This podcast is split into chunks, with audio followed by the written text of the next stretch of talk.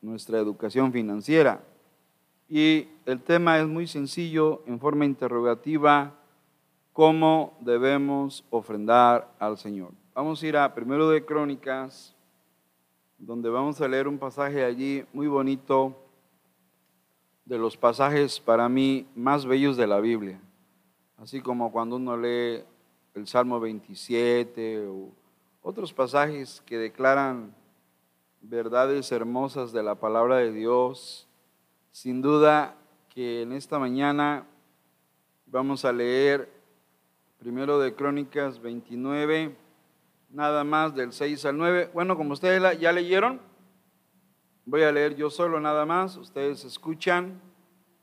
Primero de, primero de Crónicas 29 del 6 al 9 aunque yo consideré también el versículo 5. Leeré del 5 al 9. Bien, si lo tienen, primero de Crónicas.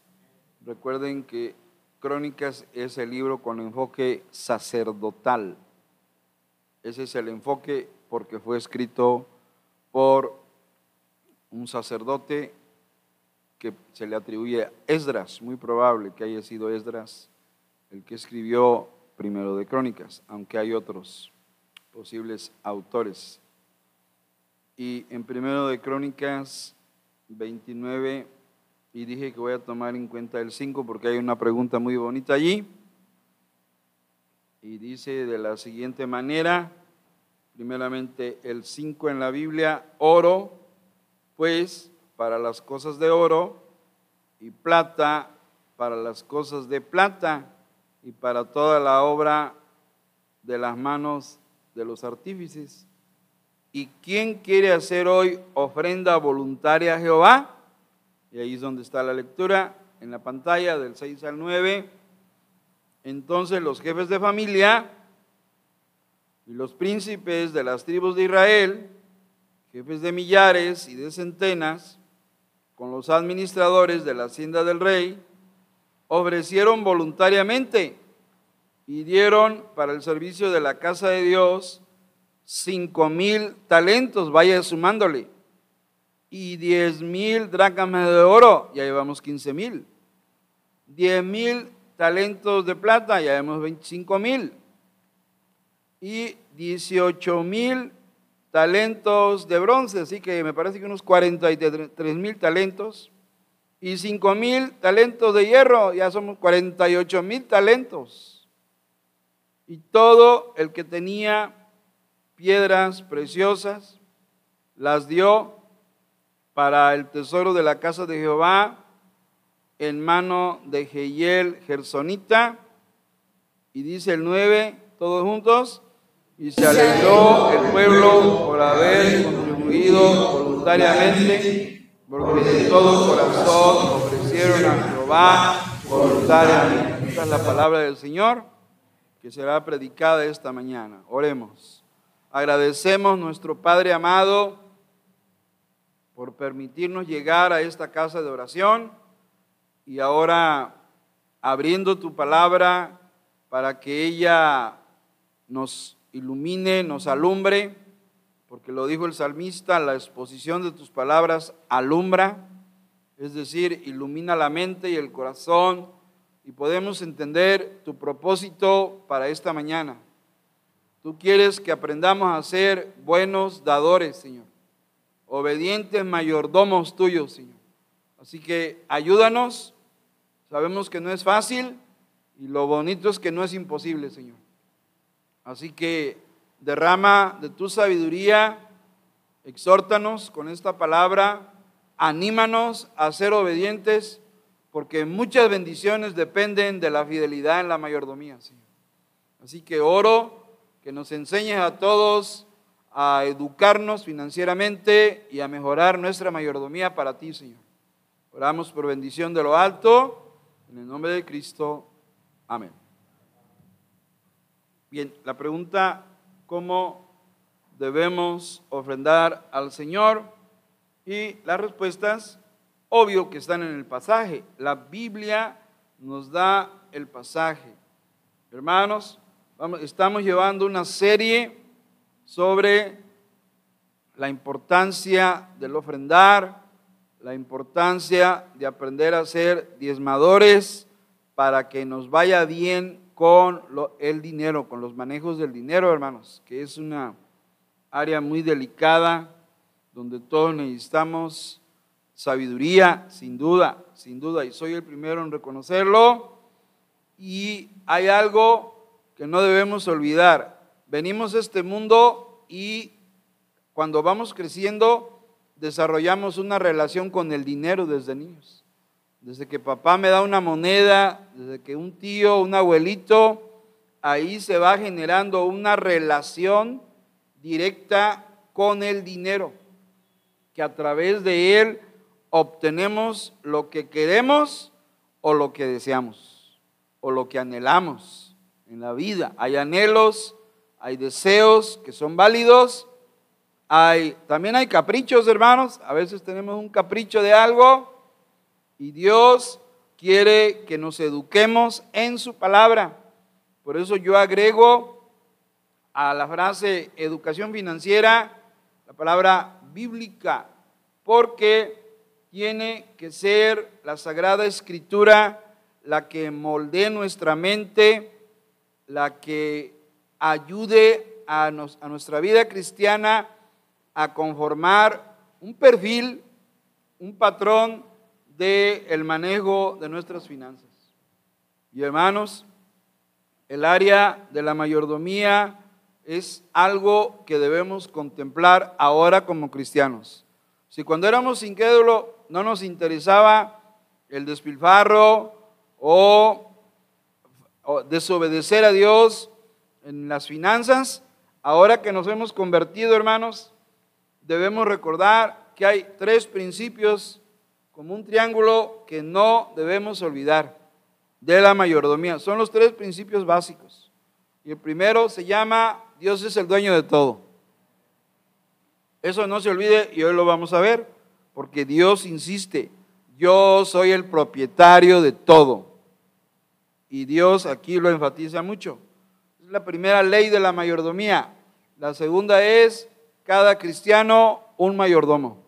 Somos mayordomos, somos administradores. Es la segunda ley de la mayordomía o el segundo principio. Y hay un tercero que nos debe poner a temblar, es daremos cuenta. Dios dueño, nosotros mayordomos, y el mayordomo se le va a pedir cuentas. Da cuenta de tu mayordomía, dice la parábola del mayordomo injusto, que le pidieron cuentas en el manejo de los recursos. Así que para allá vamos, hermanos. Nadie escapa a esta tercera ley de dar cuentas de cómo utilizamos los recursos de Dios. ¿Y por qué lo digo? Porque hay un sinfín de parábolas. La parábola del mayordomo injusto, la parábola de los talentos, la parábola de las diez minas que estudiamos hace ocho días. Todas ellas dicen, que el dueño regresa y pide cuentas. ¿Sí o no, hermanos? Entonces, nos debe prender la alarma, el semáforo en amarillo de aguas. Dios dice que necesitas sabiduría financiera. Es lo que necesitamos todos. Sabiduría financiera. Y hoy, en este pasaje, Dios nos enseña los principios del ofrendar cristiano cada año, debo decir, cada fin de año, por todos estos años, desde que por la gracia de Dios soy pastor en esta iglesia, siempre abordamos el tema de la mayordomía, que ahora le he dado el nombre de educación financiera, porque eso es lo que es. Necesitamos ser educados en el manejo financiero, todos. Y es un área donde el mexicano tiene grandes áreas de oportunidad, grandes necesidades. Y hay que reconocerlas delante de Dios. Entonces, vamos a, dar inicio ya y les comparto tres puntos. Me gustó este porque en una iglesia son muy avanzados en tecnología y ya no pasan los diáconos a recoger ofrendas, hermanos. Ya utilizan un carrito. Así que cuando no haya varones, vamos a comprar un carrito eléctrico y desde aquí que pase así por las sillas, ¿verdad? O cuando ningún varón quiera, no, yo no, hermano, es que me da pena. Ah, vamos a invitar a, que pasen bien esta iglesia muy moderna, vamos. bueno, hermanos, tres puntos. La ofrenda debe ser voluntaria. Número dos, la ofrenda debe ser victoriosa. Se nota aquí una ofrenda victoriosa. ¿Qué digo? Una, un montón de ofrendas victoriosas. Y la ofrenda debe ser vivificante, algo que nos anime, porque comprobamos las bendiciones de Dios. Dios ama al dador alegre, hermanos.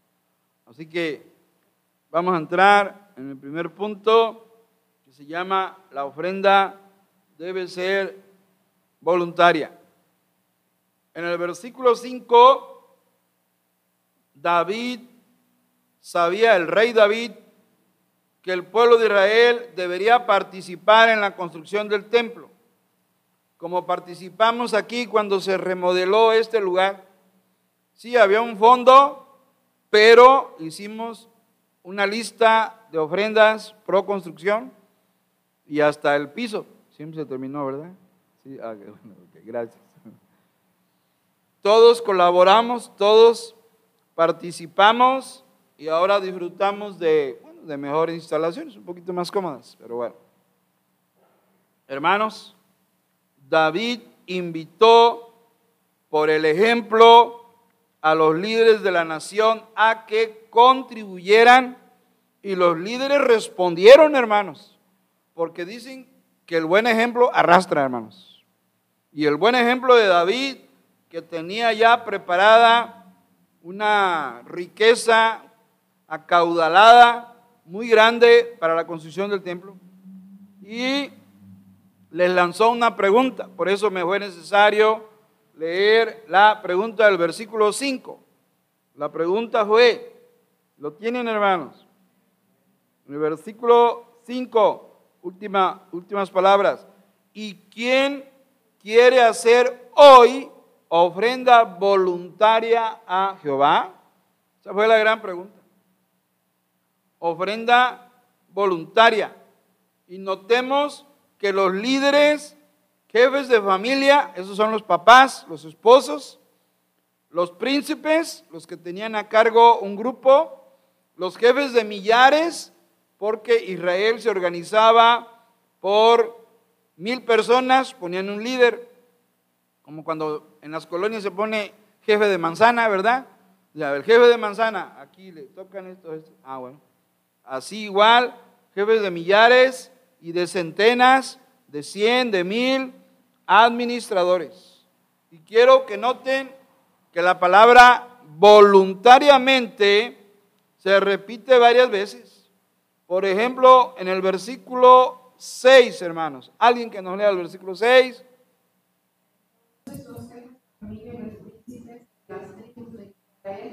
de de de. Ahí está. David preguntó, David no puso un, un fusil, bueno, no había todavía, o una espada en el cuello de los israelitas. ¿Quieres ofrendar o no? No, él preguntó en el verso 5, ¿y quién quiere hacer hoy ofrenda voluntaria a Jehová?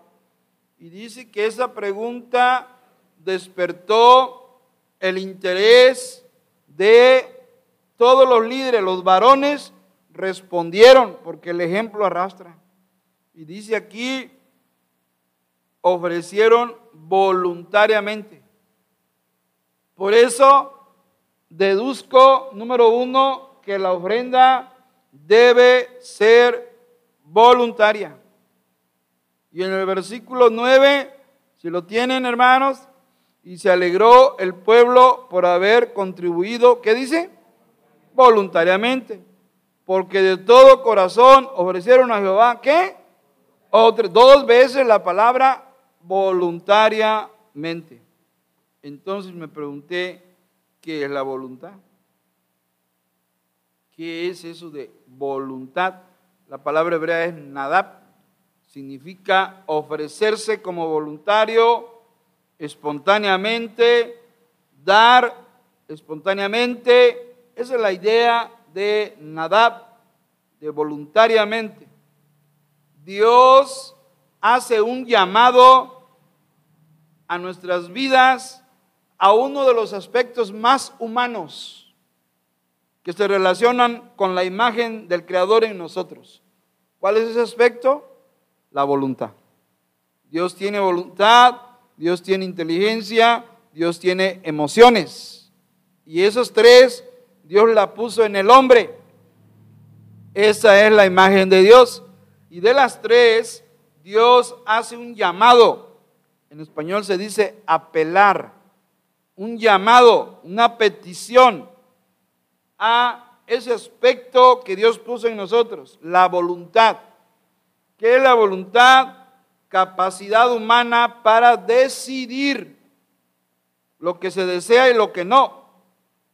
Eso es voluntad. Es la capacidad para tomar decisiones y organizar su propia conducta. Mire qué bonito, me gustó eso.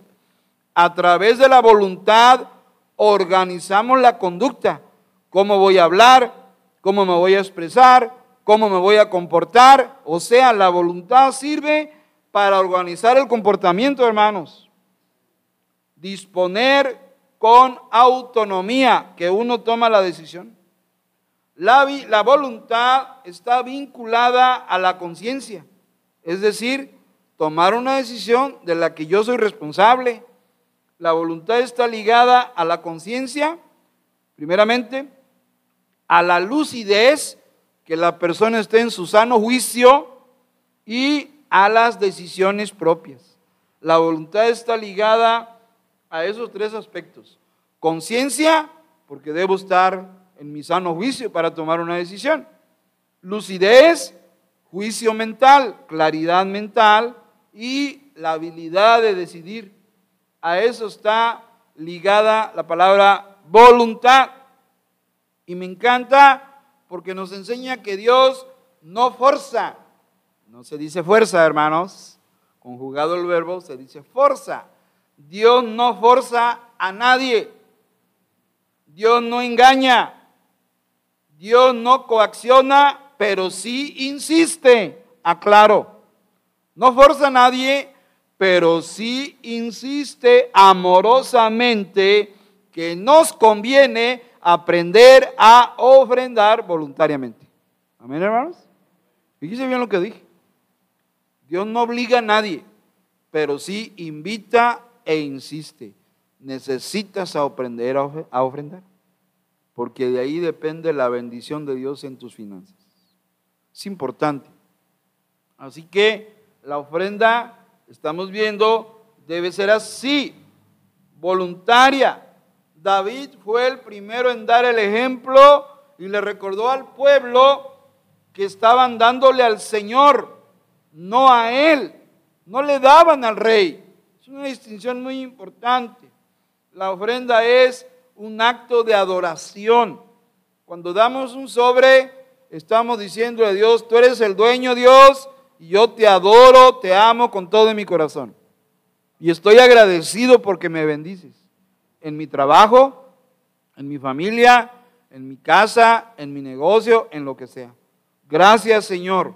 Ese es el punto de la adoración.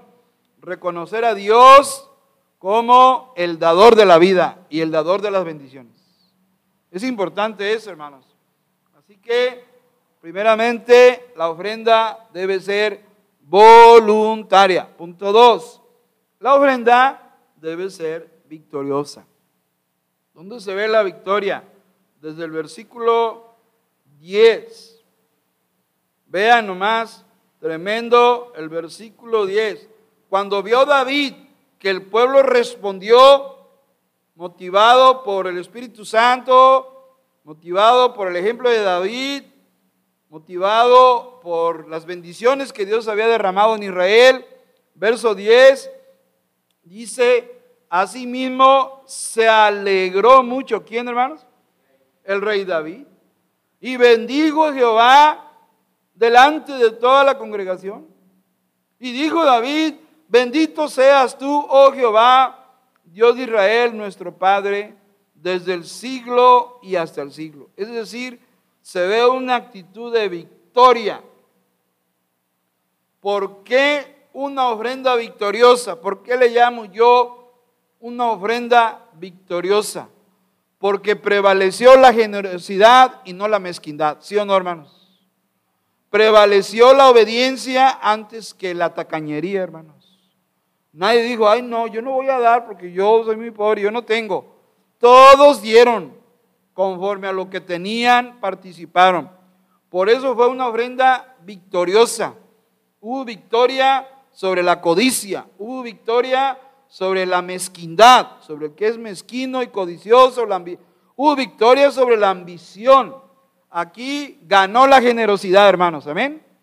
Prevaleció la ofrenda victoriosa, porque hubo generosidad, hubo obediencia a Dios, al rey David, al líder, cuando preguntó, ¿y quién de vosotros quiere hacer ofrenda hoy voluntaria a Jehová? ¿Quién? Y el pueblo responde, hermanos, es lo que se ve aquí. Por eso le llamo al punto 2 que la ofrenda debe ser victoriosa, vencer la mezquindad, vencer la tacañería, vencer la desobediencia, hermanos. Porque si hay algo frecuente en un creyente es no ofrenda y no diema porque se hace el pobre. Se hace el pobre. No es que sea pobre. Lo que pasa es que no administra bien. Y no tiene amor para Dios para desprenderse de su ofrenda y de su diezmo. Ahí gana la desobediencia, hermanos. Y no, la ofrenda debe ser victoriosa. Y les voy a decir también por qué victoriosa. Porque la victoria produce alegría, ¿sí o no, hermanos? Fíjense bien lo que dije. La victoria produce alegría. Cuando gana un equipo de fútbol, ¿qué producen los jugadores, hermanos? Pues alegría. Y todo México, cuando gana México, de las pocas veces que gana, casi siempre nos golean. De las pocas veces que gana, ¿cómo están los mexicanos? Hasta salen al ángel de la independencia, ¿verdad?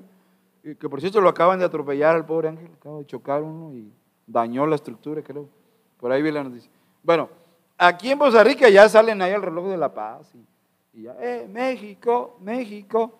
Pero ¿qué estoy diciendo? la victoria es productora de alegría, produce alegría, hermanos. Sin duda que aquí David vivió un momento de mucha felicidad. Se nota regocijo, júbilo, gozo exuberante, porque dice el verso 10, se alegró poquito, ¿así dice? No, dice, ¿se alegró qué hermano? mucho el rey David.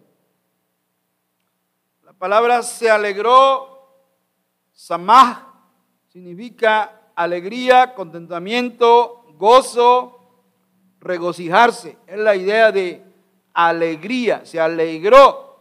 Fue una alegría contagiosa, porque no solo el rey David estaba muy alegre. Vean el verso 9. ¿Alguien? ¿Alguien? Verso 9. Me alegró el pueblo por haber contribuido voluntariamente, porque de todo corazón ofrecieron Jehová. ¿Se alegró quién, hermanos? El pueblo y el rey David. O sea, era una ofrenda victoriosa. Ganó la generosidad, venció la generosidad a la mezquindad. Venció la obediencia a la desobediencia. O sea, una ofrenda victoriosa, hermanos. Interesante. Por eso creemos que Dios no se equivoca en 2 Corintios 9, 7. ¿Qué dice Dios en 2 Corintios 9, 7? A ver, Diego, ayúdanos con 2 Corintios 9, 7, por favor. ¿Qué dice Dios? Segunda, vamos a exprimir, eh, vamos a desmenuzar ese pan, porque es un texto de la Escritura. 2 Corintios 9, 7.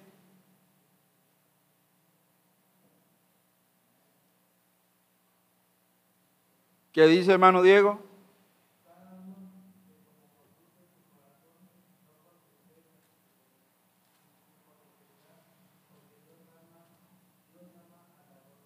Ah, muy bien, gracias. Ahí lo tienen en dos versiones diferentes. Allá la Reina Valera y esta probablemente sea la nueva versión internacional. Está hablando de ofrendar a Dios, hermanos. Pablo en capítulo 8 y 9 enseña a la iglesia corintia a ofrendar a Dios. Y les dice, cada uno de, primeramente, ¿en qué manera? ¿Cómo? Propuso. Debemos proponernos ofrendar. Es decir, con propósito.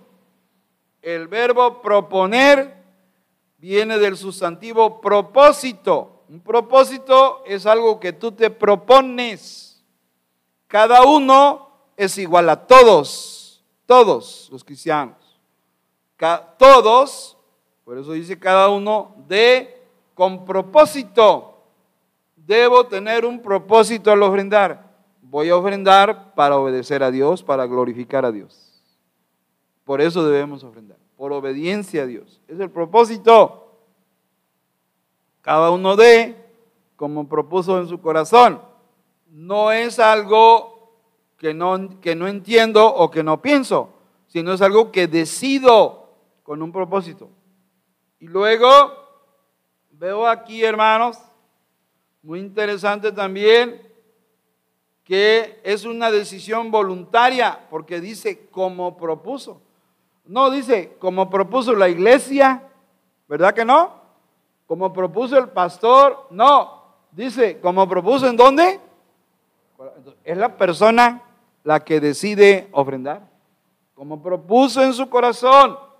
Es una propuesta, es un propósito. Y cuando vayamos a ofrendar, hermanos, cuidado con dos malas actitudes. ¿Cuáles son las dos malas actitudes? Alguien ya les puse esta tachita.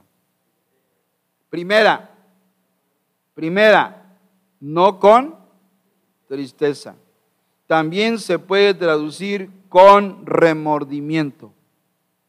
Los expertos en el idioma, yo los leo. ¿Qué quiere decir no con tristeza? Esa, esa mala actitud se puede traducir con reservas, o sea, con limitaciones, como lo hizo Ananías y Zafira. Aparentaron que dieron una ofrenda grande, pero se quedaron con algo de ello. y por eso el Espíritu Santo ejerció disciplina sobre ellos. Y ambos murieron por mentir al Espíritu Santo. Dice, no con tristeza, no con remordimiento, que no te duela darle al Señor la ofrenda, hermano. Es lo que está diciendo. Que no salgas aquí dolido. Ay, adiós zapatos nuevos hasta el otro año. Nada de eso. No con remordimiento, dice Dios. Ay, esa, ese celular que quería, pero ahora tengo que dar mi ofrenda, pues ni modo.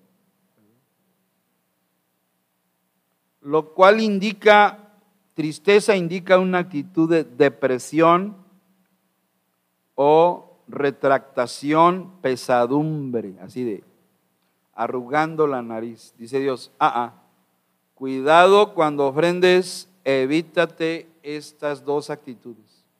No con tristeza, no des con remordimiento, hermano, que no te pese, que no te duela. Da, dale a Dios generosamente. Y luego dice, segunda mala actitud. ¿Cuál es la segunda mala actitud? No por necesidad. Se refiere que no haya presión de nadie, debe ser algo personal. Que no vaya obligada por el legalismo, nada de legalismo. Hay denominaciones donde si el hermano no vino, van y le corren el diezmo en su casa, hermanos. En los bautistas no, hermanos. Pero en otras denominaciones sí lo hacen. Legalismo, sí, legalismo. Una, una postura, sí, farisea, legalista, que obligan a la carne a obedecer y debe ser en el espíritu, no en la carne. Ese es el legalismo. En esta iglesia se enseña y se invita, pero jamás se ha obligado a nadie. Y los que son miembros de años lo saben. Se invita y se da el ejemplo. Porque los líderes diezmamos para la gloria de Dios. Pastor y diáconos y los diezmamos. Ahí está. Para la gloria de Dios lo digo. Ponemos el ejemplo. Entonces, no con tristeza. Cuidado con eso, hermanos. Porque entonces ya Dios no acepta la ofrenda agradable. Ya no es ofrenda agradable. Ya huele mal la ofrenda. La, la buena ofrenda que agrada a Dios sube el olor grato a Jehová, dice la Biblia. El olor grato a Dios. Como un perfume delicioso que sube a la presencia de Dios. Pero una ofrenda de mala gana, con tristeza, no agrada a Dios. Ni por necesidad que no sea una ofrenda legalista. No, es que si no doy me van a ir a cobrar a mi casa. No, hermano, aquí jamás he hecho eso. Se respeta la decisión. Se enseña y se invita, pero jamás caeremos en ese legalismo. De ninguna manera. Interesante. Así que cuidémonos de que cuando ofrendemos no caigamos en esa mala. No le entendí, pastor. Esa reina Valera no le entiendo. Bueno, a ver, de este lado. A ver, vamos a ver. Cada uno debe dar, ¿qué dice? Según lo que haya decidido en su corazón. Ya vieron que es, es voluntaria. Está mejor la traducción, ¿no? Y vienen las dos malas actitudes. No de mala gana. Ahí está. No de mala gana. No ofrendes. Mejor no ofrendes, hermano. Guárdatela. Porque traes mala gana. Hasta te pueden decir el hermano mala gana. Y no debe haber hermanos mala gana. Debe haber hermanos buena gana, ¿verdad, hermanos? animados, sí. Amén, pastor. Hermanos, que vamos a apoyar a un hermano. Amén, hermano. Sí, vamos, vamos a apoyar al hermano en una necesidad que tenga. Y Masai lo ha hecho, hermanos. Masai lo ha hecho por años. Me consta. Por eso dice la, la nueva versión, no de mala gana ni por obligación. Ay, es que, ay, no, no, no. A ver, a ver. Esto no lo enseñamos todo el año. Esto se aprovecha el fin de año para enseñar. Y ya quien quiera que Dios le bendiga, ándele, obedezca. Quien diga, no, yo sí estoy bien, ah, bueno, pues allá tú. Nomás que viene el truene, el descalabro económico en alguien que no ha aprendido a ofrendar a Dios. Le viene la crisis y ahí es donde está el problema. Así que enseñamos. Y lo más bonito del versículo, hermanos, lo último, lo más bonito del versículo, ¿cuál es, hermanos? Dios ama al dador alegre. Había un corito que dice, Dios ama al dador alegre. ¿Lo han oído? Dios ama al que da con amor. Dios ama al dador alegre, no con tristeza ni necesidad. Dios ama al dador alegre. De ahí se, se hizo ese cantito de mayordomía muy bonito. Hermanos, Dios ama al dador alegre significa lo siguiente. Dios tiene un amor especial y único para los cristianos que son felices en su compromiso de ofrendar con generosidad. La palabra alegre es la misma que se deriva la palabra regocijo, alegría o regocijo. Esto sugiere que Dios ama al hermano o a la hermana que tiene un corazón entusiasta, emocionado, gozoso con cada oportunidad de practicar la generosidad con Dios, con la obra de Dios. Interesante. No se les olvide eso esta es la actitud. Hay dos que no debemos tener y solo hay una que sí debemos tener. ¿Cuáles son las dos que no debemos tener? Ni la tristeza ni la necesidad. Pero sí debemos tener la tercera. ¿Cuál es? Alegría. ¿Y cómo dio el pueblo allá en Corintios 29? ¿Se acuerdan? ¿Cómo dieron? Verso 9, ahí está. Y se alegró el pueblo. Hermanos, que vamos a poner una cámara aquí en el momento de las ofrendas para ver los rostros cuando dan su moneda. O si no, pónganse un lápiz ahí. Un lápiz ahí ya sonríe. que se muevan los músculos que generan la sonrisa. Y, Y dar con alegría. Forzar al corazón a dar. y que no se vea las caras largas de... No, hermanos, alegría, dice Dios. Lo dice Dios, no lo digo yo. Alegría. Y nos vamos al tercer punto. La ofrenda debe ser qué? Vivificante. Versículos 14 al 17, punto final. Si hay algo que se repite es la palabra voluntariamente. Versículo 14 al 17. Porque ¿quién soy yo? ¿Y quién es mi pueblo para que pudiésemos ofrecer, ahí está, voluntariamente, cosas semejantes? Pues todo es tuyo. ¿Ya vieron? ¿Quién es el dueño, hermanos? David, muy avanzado en su madurez financiera, dijo, todo es tuyo, Señor. Y de lo recibido de tu mano, ¿qué? Te damos. ¿Quién nos da las fuerzas para levantarnos cada mañana para ir al trabajo, hermanos? Pues Dios, hermano. El día que Dios decida que no, te quedarás tirado en cama, ¿cierto o no cierto? Sin embargo, Dios por su misericordia, nos da la fuerza, nos da el descanso en la noche y nos levantamos al trabajo, ¿verdad? Ahí como que medio dormidos todavía, ¿verdad? Y hacemos las cosas porque dice, todo es tuyo y de lo recibido de tu mano te damos. Versículo 15, porque nosotros, extranjeros y advenedizos, Pedro dice extranjeros y peregrinos, lo mismo, somos delante de ti, como todos nuestros padres y nuestros días sobre la tierra, cual sombra que no dura. Así dice Santiago, que la vida es como una neblina, como una sombra que no dura, como un eclipse que nomás pasa y ya no se a ver. Oh Jehová, Dios nuestro, qué tremenda oración de David.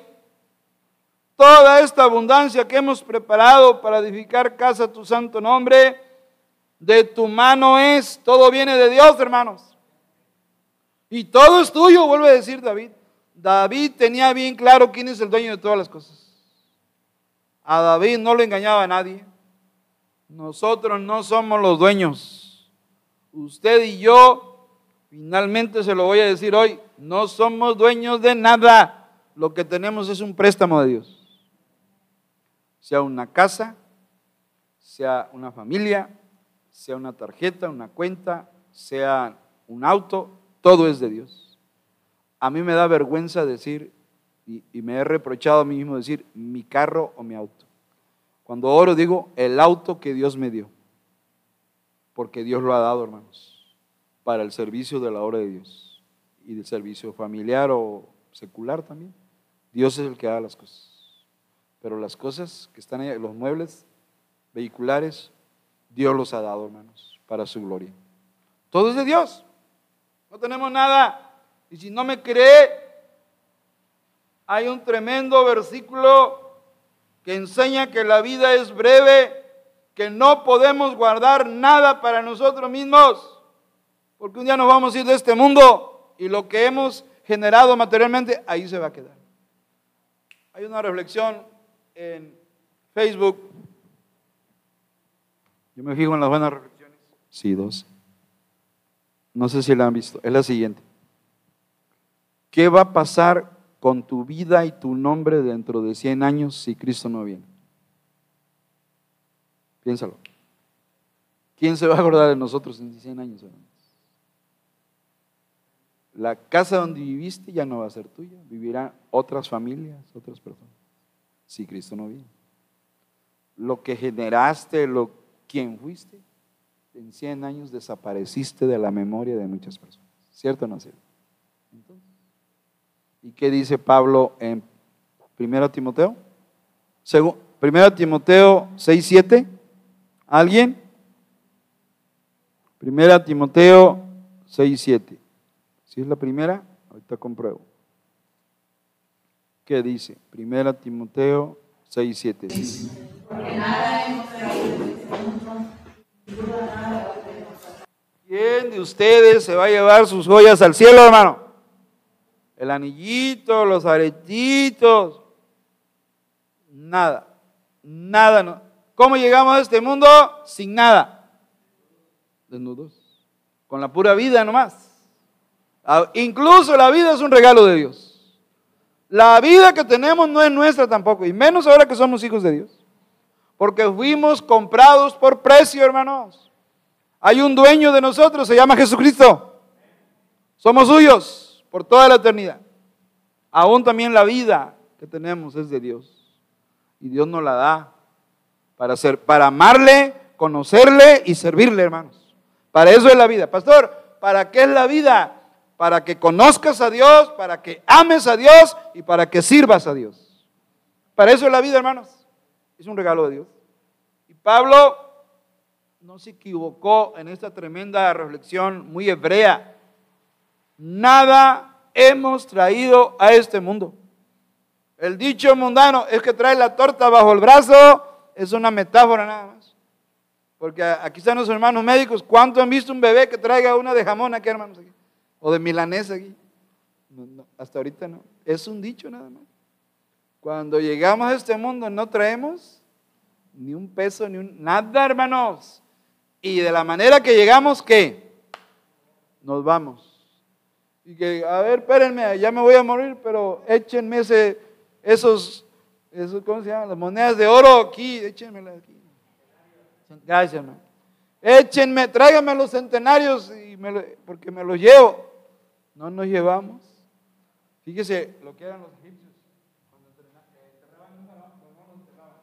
Lo momificaban, ponían en un sarcófago y les ponían comida, joyas, ropa, oro, plata. Les ponían que porque en el viaje a la eternidad los llevan la creencia una creencia hasta los civiles, ¿sí? Así que hermanos, ¿qué veo aquí? Una ofrenda vivificante porque el pueblo se animó a ofrendar. Vivificar quiere decir dar fuerza, vitalidad a una persona que estaba débil. Y aquí el pueblo fue animado, vivificado, hermanos. Regresemos ya para terminar. Por eso fue una ofrenda vivificante. David se humilla delante de Dios, reconoció que la riqueza que él y el pueblo ofrendaron vinieron de Dios, porque dijo, todo es tuyo y de lo recibido de tu mano te damos. Dios es el propietario. Los cristianos somos extranjeros y peregrinos, lo dijo Pedro allá en su primera epístola. Esto debe animarnos a ofrendar con generosidad porque solo lo que le damos a Dios es lo que va a perdurar en el cielo, porque Dios sí nos lleva a cuentas, hermanos. Por eso dijo Pablo a los filipenses,